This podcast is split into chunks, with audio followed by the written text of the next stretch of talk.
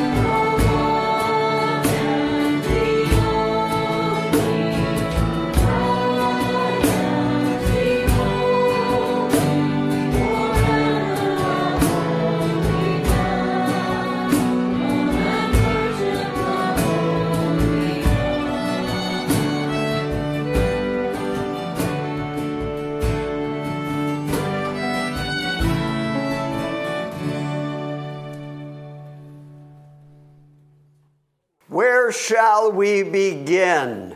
Micah came through the door today and said, Are you going to reveal where we're going next? I said, No, I'm going to keep it a secret from all of you. Of course, I'm going to reveal where we're going next. It would be pointless to keep it a secret.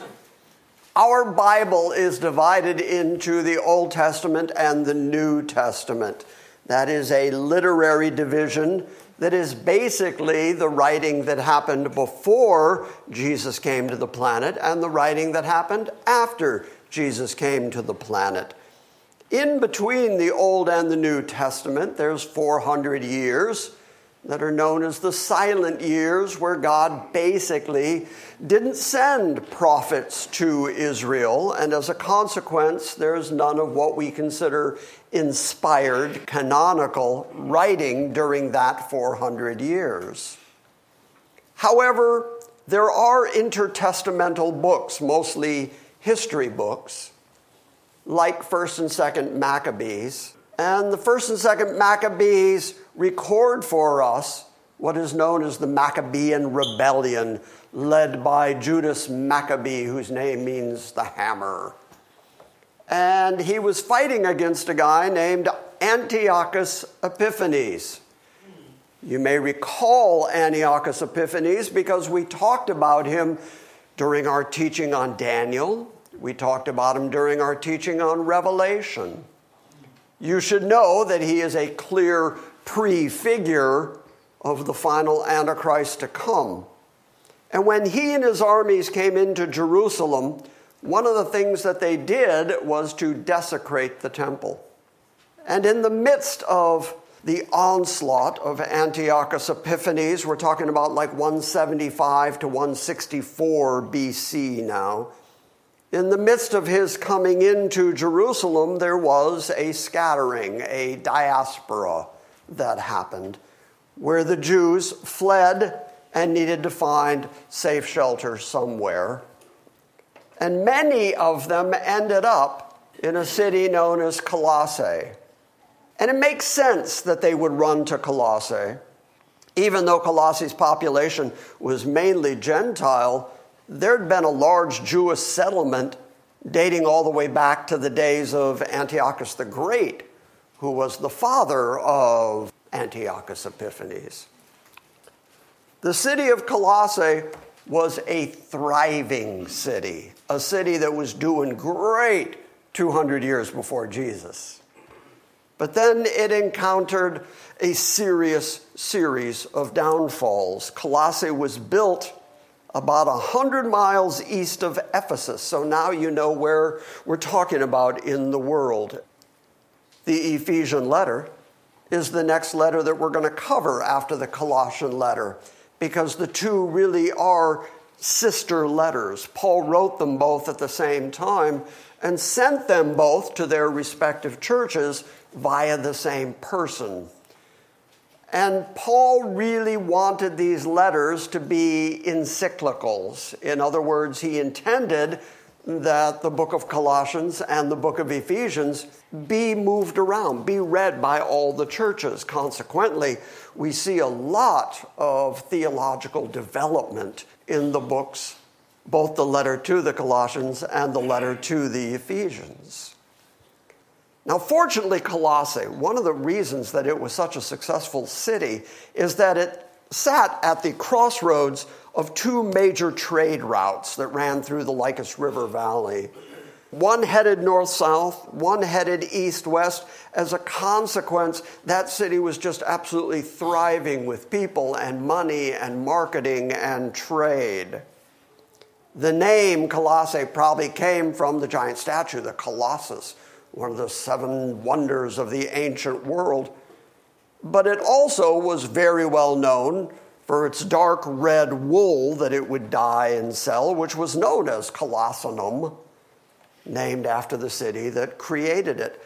So, Colossae was about 12 miles from cities that you've heard of before, which are Hierapolis and Laodicea. Laodicea is one of the seven churches that had a letter written to them at the beginning of the book of Revelation. And when I introduced the book of Revelation to you, I told you that the reason that the letters were written to those seven churches in particular, starting at Ephesus and making a circle back around to Ephesus, was that those particular cities were the new trade route through the Middle East, and it eliminated Colossae.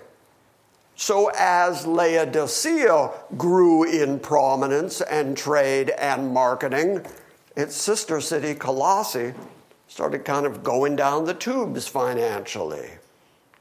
So, once upon a time, a thriving city, but by Paul's day, that main road had been rerouted, and then the two towns, both Colossae and Laodicea, along with Hierapolis, were destroyed by earthquakes in AD 17 during the reign of Tiberius. And then again, they were destroyed by earthquakes in 60 AD during the reign of Nero. And even though they were rebuilt after each earthquake, Colossae never regained its early prominence and power and financial wherewithal. And by 400 AD, the city didn't even exist anymore. So that's some background on the city itself.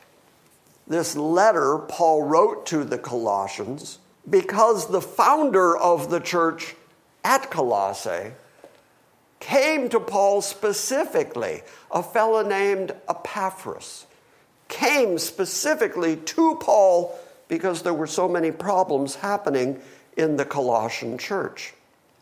But unlike the Corinthian church, where the primary problems were of a physical, sinful nature.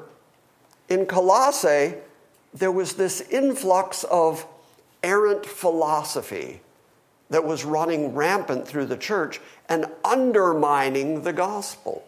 Paul had never been to Colossae, as he's going to say in the letter, and yet his theology was carried by Epaphras, who heard Paul in Ephesus and then went back and started a church there in Colossae.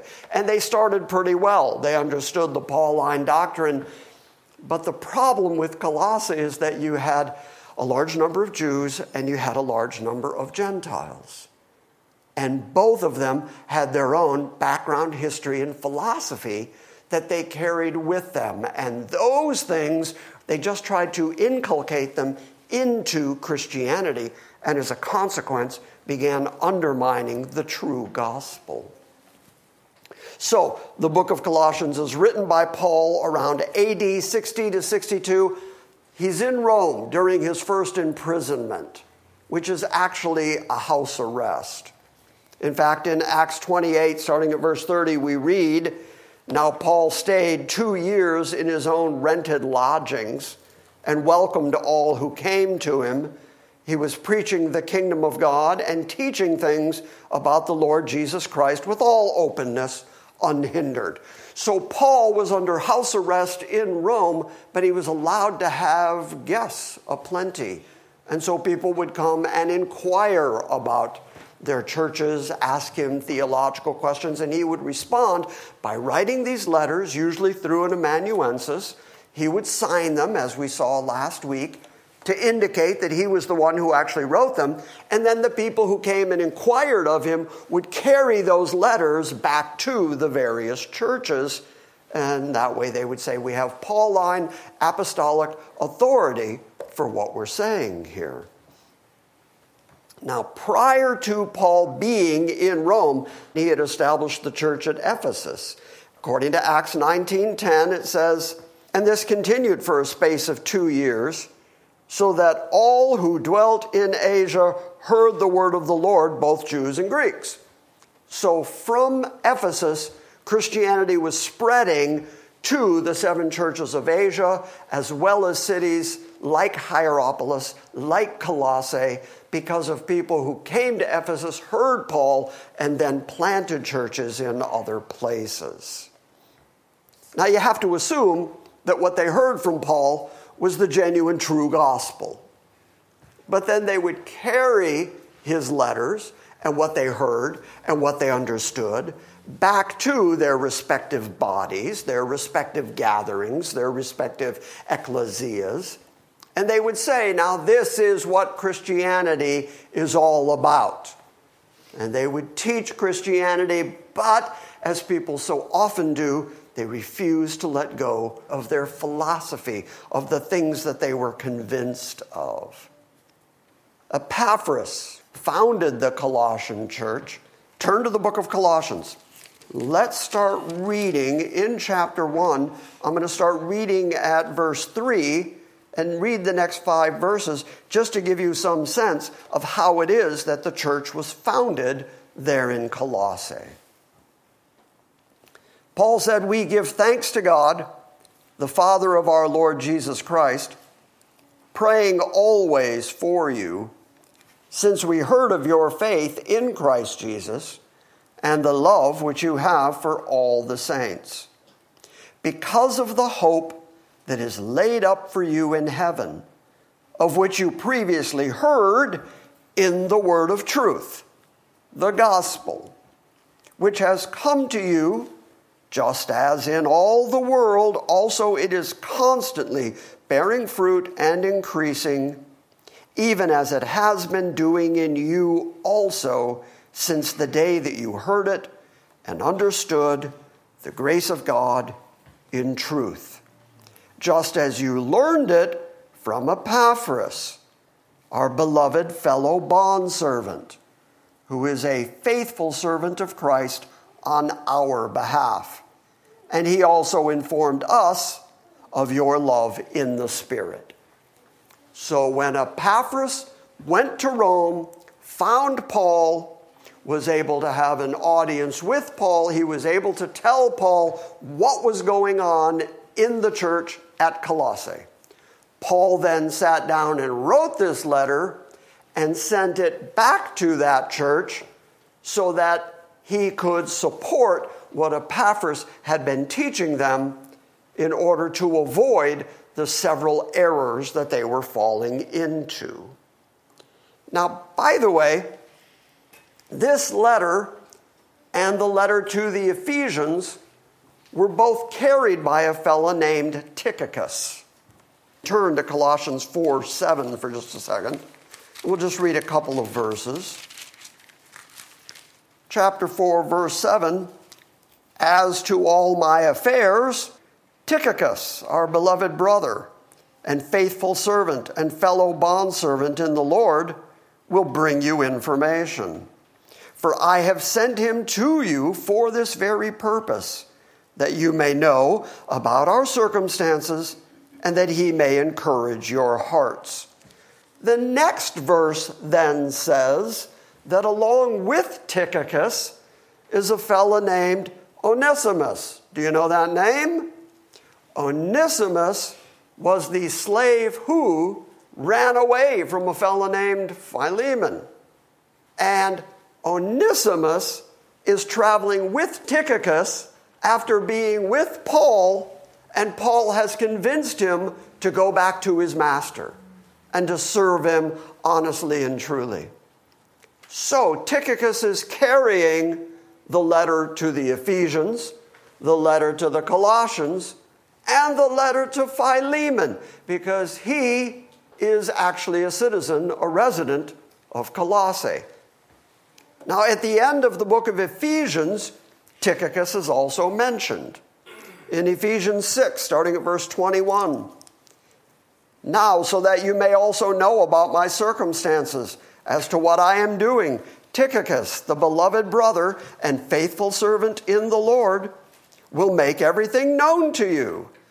I have sent him to you for this very purpose, so that you may know about us and so that he may comfort your hearts. Same language that he wrote at the end of the book of Colossians or the end of the letter to the Colossian church. And so there's a connection between the Colossian letter and the Ephesian letter and even the letter that is written to Philemon. There are several really, really close links between the book that is written to the Colossians and the book that is written to Philemon, the letter that is written to Philemon. For instance, both books include Timothy's name in Paul's opening greeting. So Timothy was in Rome with Paul while Paul was under house arrest. Both of the letters have greetings that are sent with the books from Aristarchus, from Mark, from Epaphras, from Luke, and from Demas. They're all mentioned in both books. Archippus' ministry is referred to in both books, and Onesimus, the slave, is mentioned in both books. Because that was Paul's group at that moment. Those were the people who were around him, who he could send out to the various churches, and that he could trust to carry the true gospel in order to counter the problems that these various churches were having.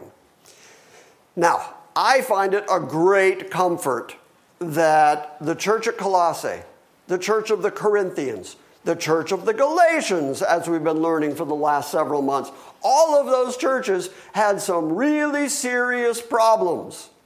And yet, they were still called churches. And yet, they still belonged to Jesus Christ. And yet, they were still filled with blood bought, redeemed saints of God. Nevertheless, they all had problems. They all had things that needed to be dealt with. Some of them needed to get their theology right. Some of them needed to get their doctrine right. Some of them needed to get their behavior right. But what I really like about it is whether it was behavior or doctrine or theology, at no point did Jesus or Paul ever say to them, Well, then that's it. You're not a church no more. Pack up your stuff and go home. Instead, even blood bought, redeemed, very sincere churches go through struggles, go through problems, because the church, every church, the ecclesia of Christ, the church that he's in the process of building, every one of them are full of sinners. And as a consequence, trouble happens confusion happens. And that is why it is so necessary, as you're going to see in this letter and the Ephesian letter, this is why it is so necessary to keep going back to the fundamentals of what Christianity is. Because people so easily drift away by their own opinions or by what their society is doing, peer pressure from the outside. And so it's necessary to just keep going back and saying the same things over and over and over again. Now, I mentioned, I think it was to Jeff, perhaps it was to Micah, but I mentioned that I thought the next couple books we were going to go after would include the Ephesian letter. And I said, you know, in my mind, it feels like I just taught the book of Ephesians because it's so fundamental to what we believe. Do you know when the last time was that we were in Colossians and Ephesians? 2007. That's how fast time is flying. And so it does seem appropriate to go back and look at these letters and be reminded yet again the same way the Colossians, the same way the Ephesians were reminded of what the truth of the gospel is, we also need to be reminded yet again and time and time again because we so easily drift away and we like our opinions. So, what was the problem in Colossae? Well, as I mentioned, Paul was told about the Christians in Colossae. And they had at one time been a really strong group in their faith when they first heard the true gospel from Epaphras, who brought it straight from Paul. But then, over time, they became vulnerable to deceptions about their faith. So, Paul writes to refute the theological errors that the Colossians had begun to embrace. As I mentioned, Colossae is made up of Jews and Gentiles. And so the problems that came into the church were both Jewish and Gentile problems. There were heresies on both sides. It included elements of Jewish legalism, very much like what we saw in Galatia, and pagan mysticism, which in our day is known as Gnosticism. Gnosticism was running rampant in Colossae. So we need to talk a little bit about Gnosticism and what it is. Have you heard the word before? Are you familiar with Gnosticism? Because there is a whole lot of Gnosticism still going on right now in the Christian church. The basic tenet of Gnosticism is that everything physical, everything fleshly is inherently evil. The Gnostics, philosophically, would admit that God is good, but everything that is matter, everything that is flesh, everything that is substance, everything physical is just inherently evil.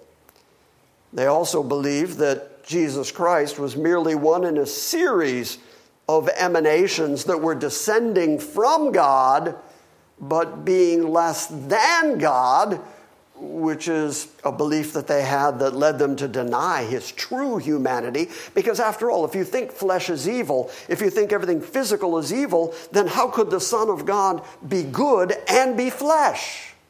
Well, then he couldn't be. So they philosophized, if that's a word. They determined that he was not truly flesh, that he was some kind of a figure, a phantasm, but not truly human. And of course, you can imagine the theological difficulties that would arise from the idea that Jesus Christ was not actually human flesh. Because if he wasn't actually human flesh, then he wasn't a high priest who knows the feelings of our infirmities. That's a lie. If he was not flesh, then he didn't die in the flesh there was a phantasm somehow nailed to a cross. I'm not sure how you do that. If his flesh was some kind of fakery on his part, then what was the point of him saying to Thomas, Here, touch the holes in my wrists and in my side? What is the point of all the fleshly references when Jesus was doing things like eating to prove that it was actually physically him after the resurrection? What's the point of all that if you're convinced that Jesus did not come in the actual flesh. Well, what you're going to see is Paul arguing that Jesus did come in the flesh, and he's going to use that word sarx over and over so that he can drive home the point that Jesus was fleshly, and that would really drive a stake through the heart of all Gnostic philosophy. The Colossian heresy also embraced aspects of Jewish legalism, as I mentioned before. Just like in Galatia, they brought up the necessity of circumcision for salvation, and they were very big on the observance of ceremonial rituals and the Old Testament law, dietary laws, festivals, Sabbaths, and a rigid asceticism. Now let's talk about that for a moment. Philosophically, if you're convinced that all flesh is evil and that only spirit is good, what are you going to do about the fact that you're going to live out your life in the flesh?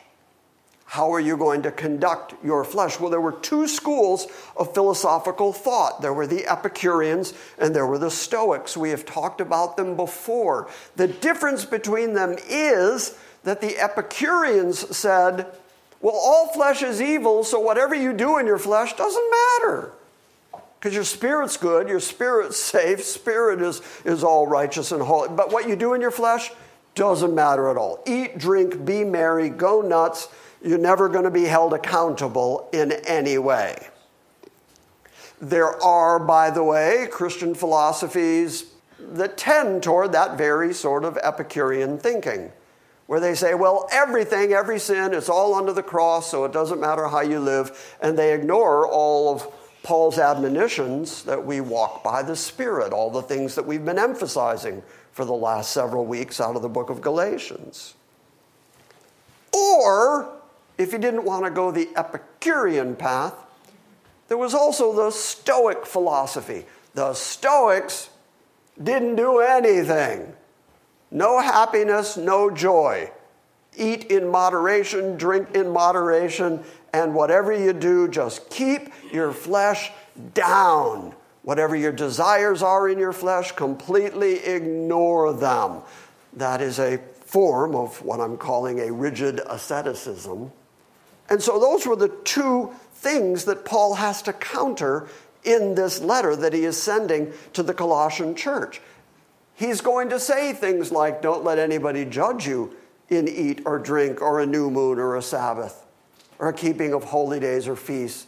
He's going to bring that up because the Jews were implementing that on the Gentile church. He's also going to say that Jesus did come in the flesh. And he's also going to say things that sound like live your life, walk by the Spirit, and don't fall into the ditch of either Stoicism or Epicureanism. Instead, Christ is the answer. Now, here's the big picture. If you come away with nothing else today, here's Paul's main point of this entire letter, which is the Greeks, as we know, seek wisdom. Gnosticism believed in a kind of wisdom that was more than your normal set of circumstances and facts. They believed in a level of wisdom that was given to only a select few people, the high initiates, the people who had this Gnostic knowledge. They sought after this exclusive form of wisdom. Paul's answer to that Gnostic heresy of we're the only ones who know, his answer is Christ is all wisdom. And only in Christ will you know true wisdom. So he doesn't deny the desire for wisdom. Instead, he locates what real wisdom is and says genuine wisdom can only be found through Christ. Also, one of the big problems that was going on with this heresy is that they had fallen into the worship of angels and the search for mystical experience. I hope as I'm telling you these things that you're able to just naturally apply it to the church in the world today because the church in the world today is chasing after the worship of angels and having mystical experiences. That's all happening right now. Having a higher knowledge that only certain people get. I mean, that's happening in the church today. So, anyway, you take all that mixture of problems, and Epaphras became so concerned about all these heresies that he was willing to make that very long journey all the way from Colossae all the way to Rome just to go find Paul. And it's not like he hopped on a plane. It was a long way to go because he was so very concerned. As a consequence, at the end of the book of Colossians, Paul writes Epaphras, who is one of your own, he is a resident of Colossae. Epaphras, who is one of your own, a bondservant of Christ Jesus sends you his greetings, meaning he was going to stay there with Paul, help Paul while Tychicus brought this letter back. And he is always striving earnestly for you in his prayers that you may stand mature and fully assured in all the will of God. For I testify for you that he has a deep concern for you and for those who are in Laodicea, and Hierapolis. Those three sister cities drew influence from each other. And as a consequence, Paul wants this letter to the Colossians to also be read to the Laodiceans. We'll talk more about that in just a moment. But Paul is dealing with church problems in Laodicea, in Hierapolis, in Colossae, and he's writing about it because Epaphras has come to him and has a really deep concern for what's going on there. And so Paul, rather than wait for Epaphras to make the journey all the way back, sends Tychicus, and he's going to bring this letter back to the church in the hope of beginning their correction. So, Paul first mentions spiritual rulers and authorities. He's going to mention that several times in order to counter their worship of angels and their mystical experiences. He's going to talk about the evil powers over whom Christ triumphed on the cross. The temptation among these people who were following after these heresies, their temptation was to fear such spirits and then to seek to appease them through mystic or ascetic practices. They wanted to appease these gods that rule over this world. They were afraid of them, and that's why Paul is going to emphasize the superiority of Christ not only over all of humanity, but over all the heavenly beings. The answer to fear of demons, let's say that you're afraid that devils are out to get you. The, the solution to that can't be anything in you. It can't be you adopting a certain philosophy. It can't be you talking your way out. The only way you're going to alleviate that fear is if you know who Christ is and you know that you're in Christ and you know that He is the superior, absolutely sovereign Lord over everything and every being. That's where you're going to find peace and comfort. That's what Paul is going to teach here in the Colossian letter. And a third element of what Paul's going to deal with here was their reliance on philosophical reasoning and human tradition. The desire to experience Gnostic fullness resulted in their adding to the gospel, as I said. They added new doctrines, they added new practices that they thought would supply their entrance into knowledge and an elevated status. But Paul insists that Christ is all wisdom, superior wisdom, saving wisdom. In fact, he concludes in Colossians 2:10, you are complete in Christ. The reason he emphasizes that is as an answer to all their efforts, whether philosophically or whether physically, all of their attraction to these heresies in the hope that it would give them advanced superior knowledge, Paul cuts it all off at the knees and just says, if you want to truly be complete, Christ. If you want to truly be wise, Christ. If you want to truly be saved, Christ. In fact, there are 95 verses in the book of Colossians. I know you were dying to know that. The only reason I bring it up is references to Christ occur 65 times in 95 verses.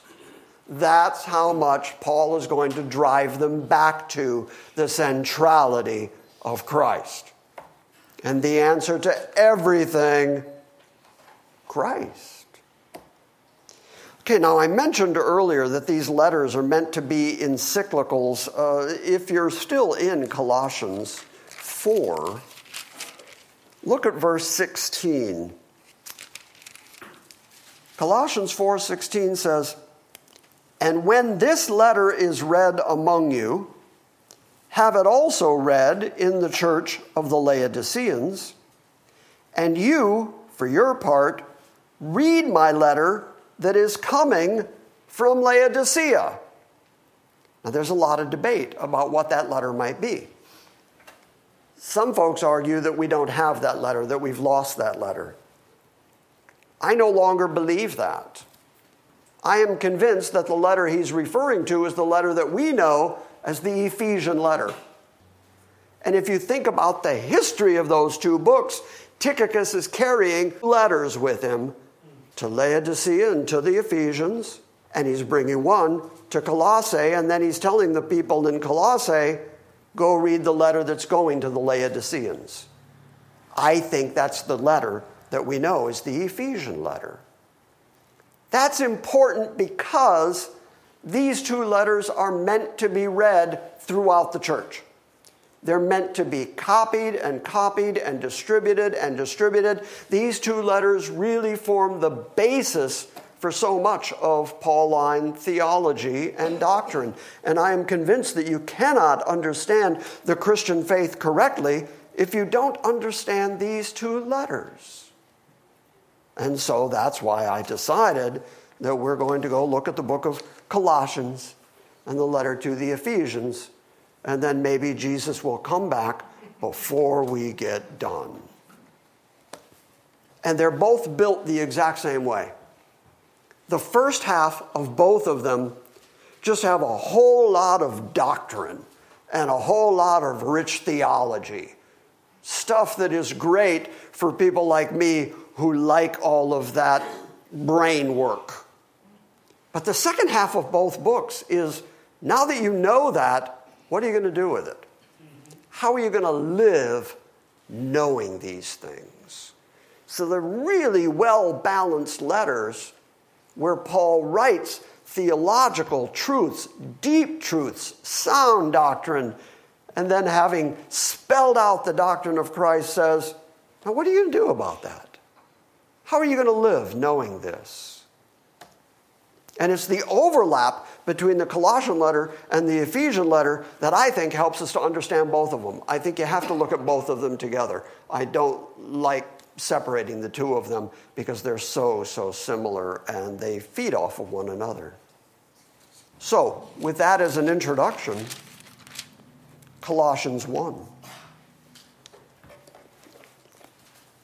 The letter opens the way so many of Paul's letters do.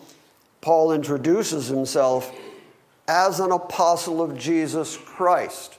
I've told you before, apostolos means sent one.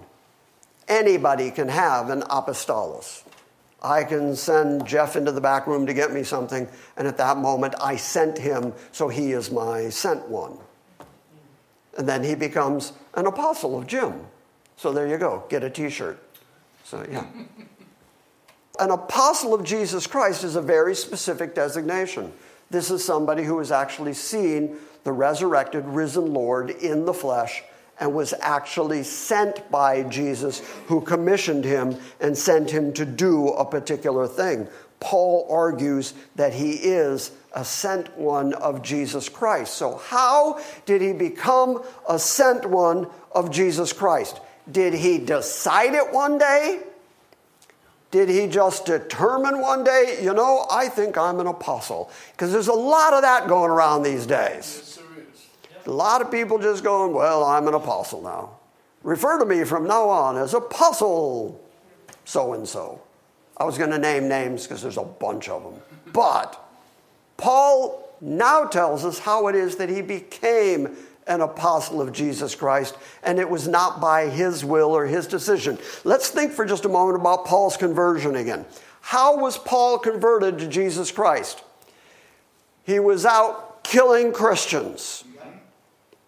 And then bright light comes down from heaven, knocks him down, and a voice says, Saul, Saul, why do you persecute me? And his first question is, Who are you? He was not seeking Jesus.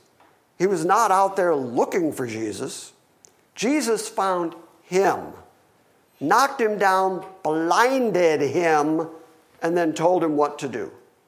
Okay a man who was converted that way, is there any possibility that when he writes the theology of Christian conversion and salvation, is going to include the idea that it's up to you to choose? Of course, he's not gonna.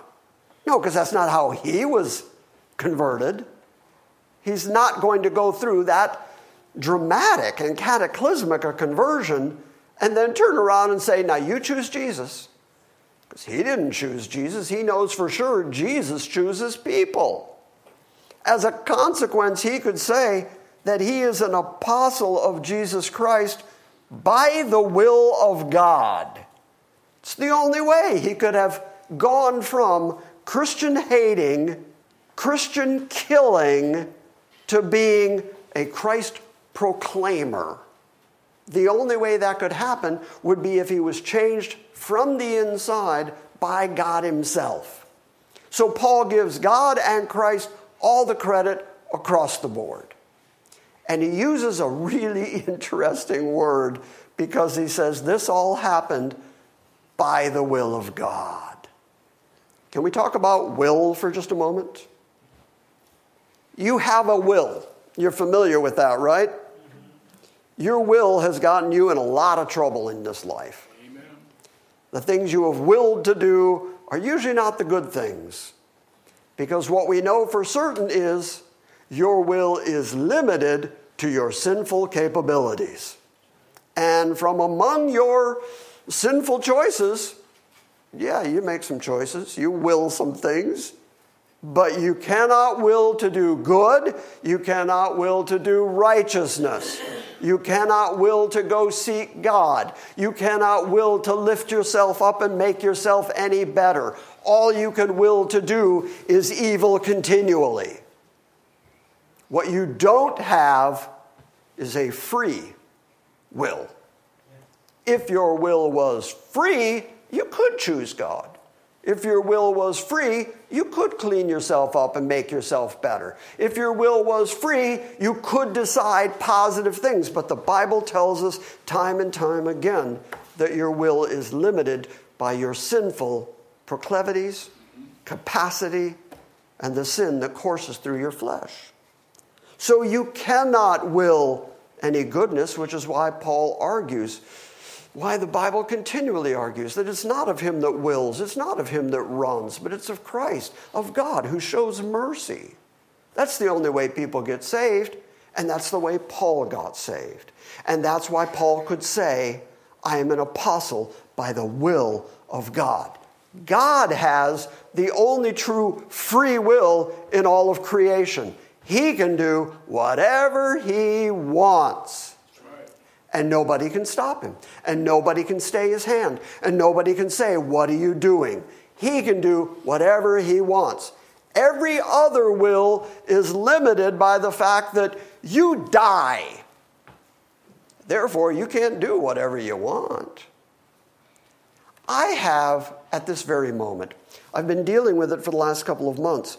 I have a rotator cuff injury in my left arm. And it gets uh, problematic, it gets painful, it makes it tough to sleep sometimes.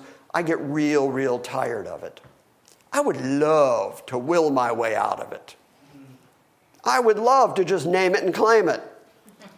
I would love to just Pentecostally claim that I'm better and then I get healed. I would love to do that. But I can't. And you know why? because my will is limited. And that's evidence of it. That's proof of it that my will is not free. My will is bound even by the society I live in. My will is bound by my parents who raised me, the culture that I was raised in. The decisions that I make, the choices I make, are all colored and decided by the way that I was raised and where I was raised and the environment that I was raised in. My will is so far from free that I'm fortunate if I can make any kind of decision that is effective in any sort of way. Paul, an apostle of Jesus Christ by the will of God, and Timothy, our brother.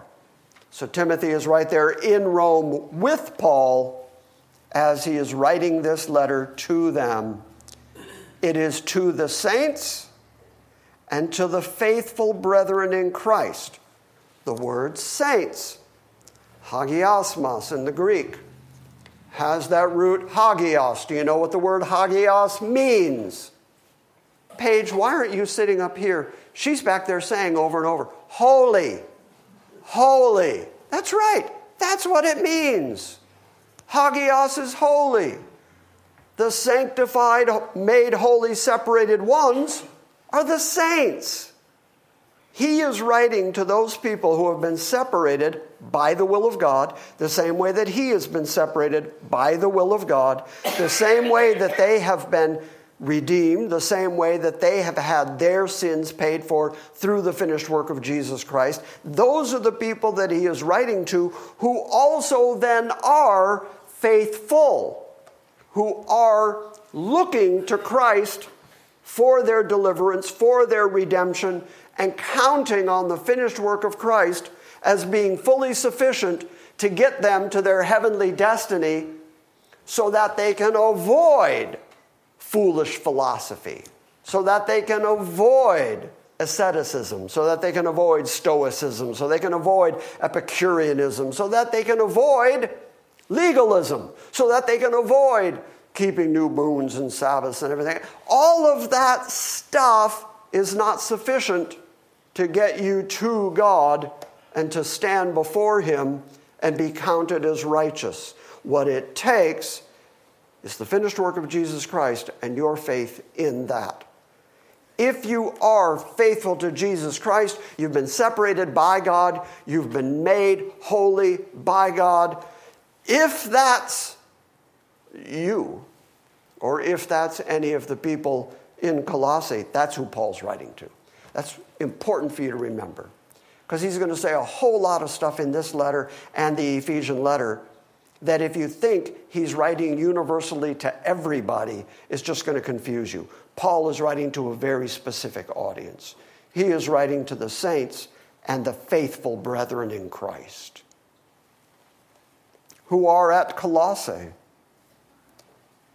Grace to you and peace from God our Father. Every time I see Paul use that phrase, he always puts it in the exact same order because you can't have peace with God if you don't first have grace from God.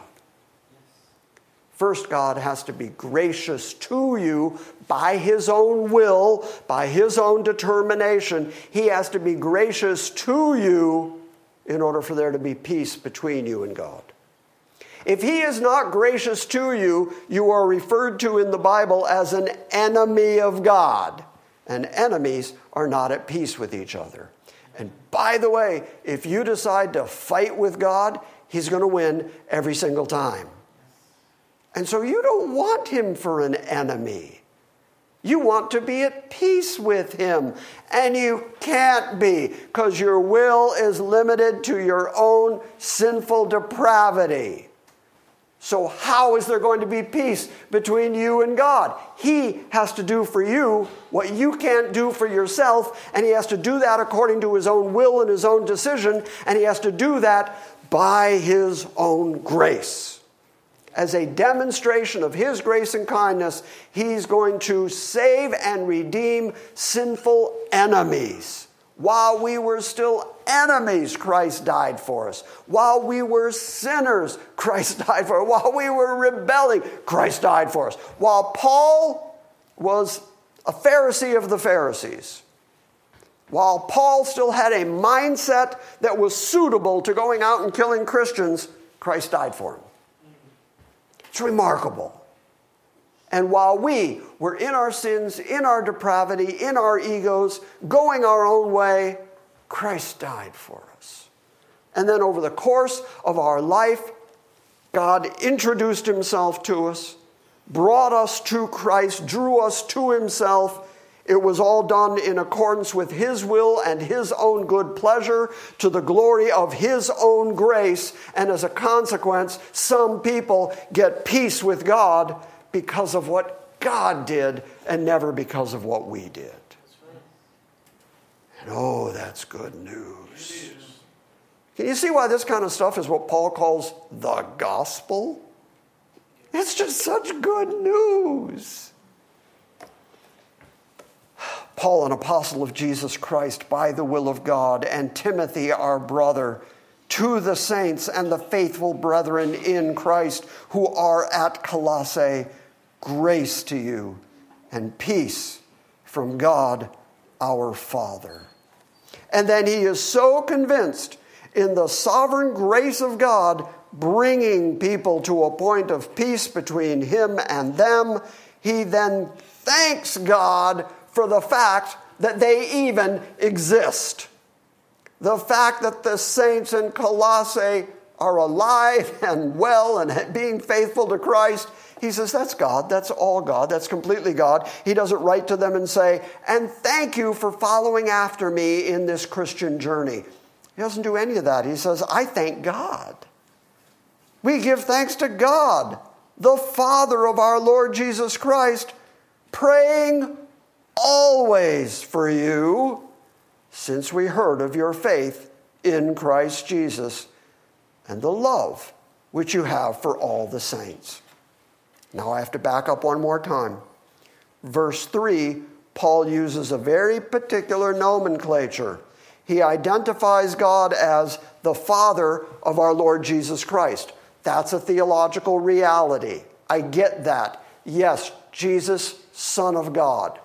God is his Father. Jesus has the right to call God his Father because he really did come directly from God. He is the Son of God.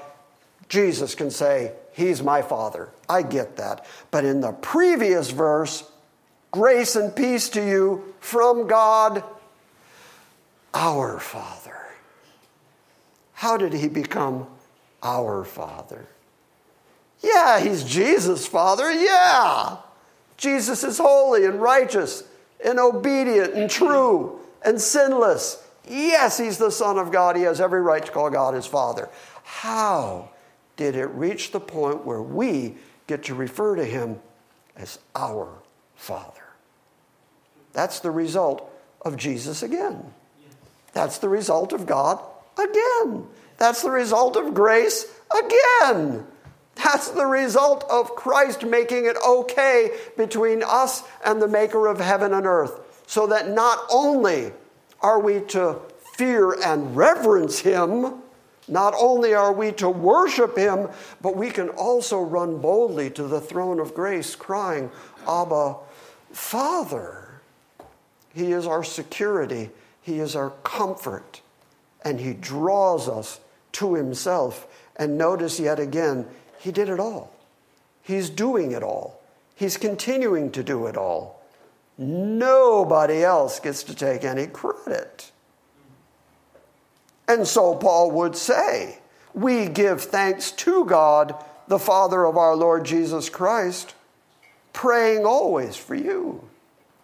When we pray for you, we give God the thanks for you because we understand if it weren't for God and His choice and His grace, there would be no church at Colossae, nor would there be any saints. There wouldn't be any faithful. This is just God demonstrating His grace to a certain elect group of people.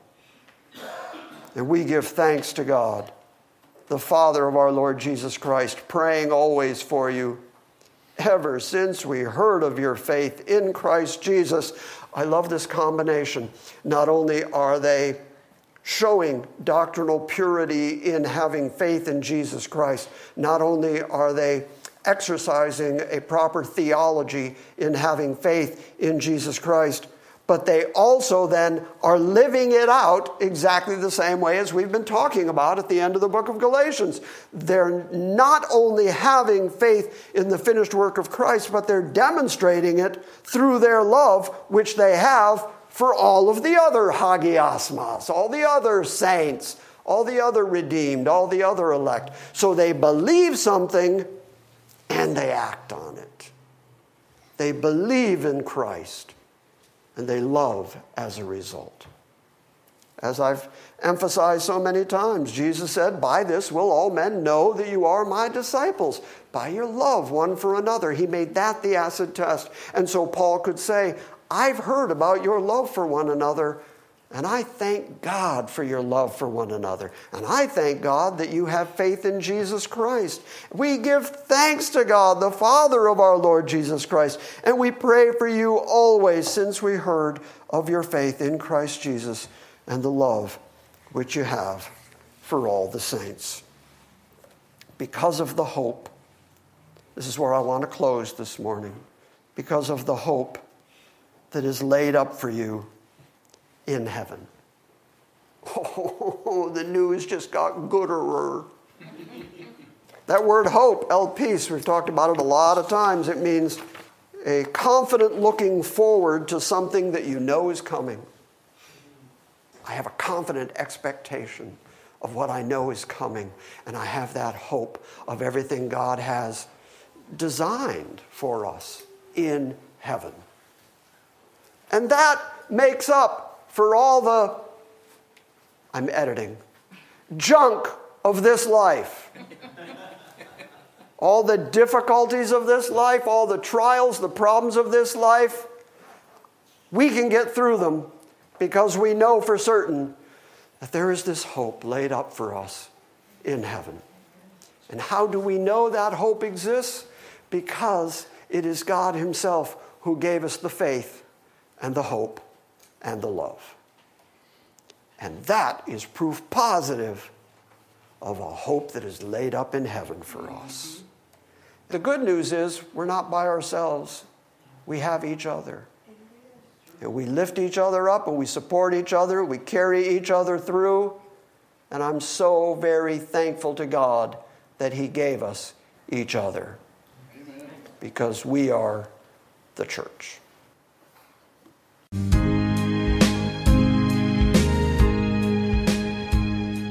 We appreciate you listening to this week's Salvation by Grace Sunday morning message.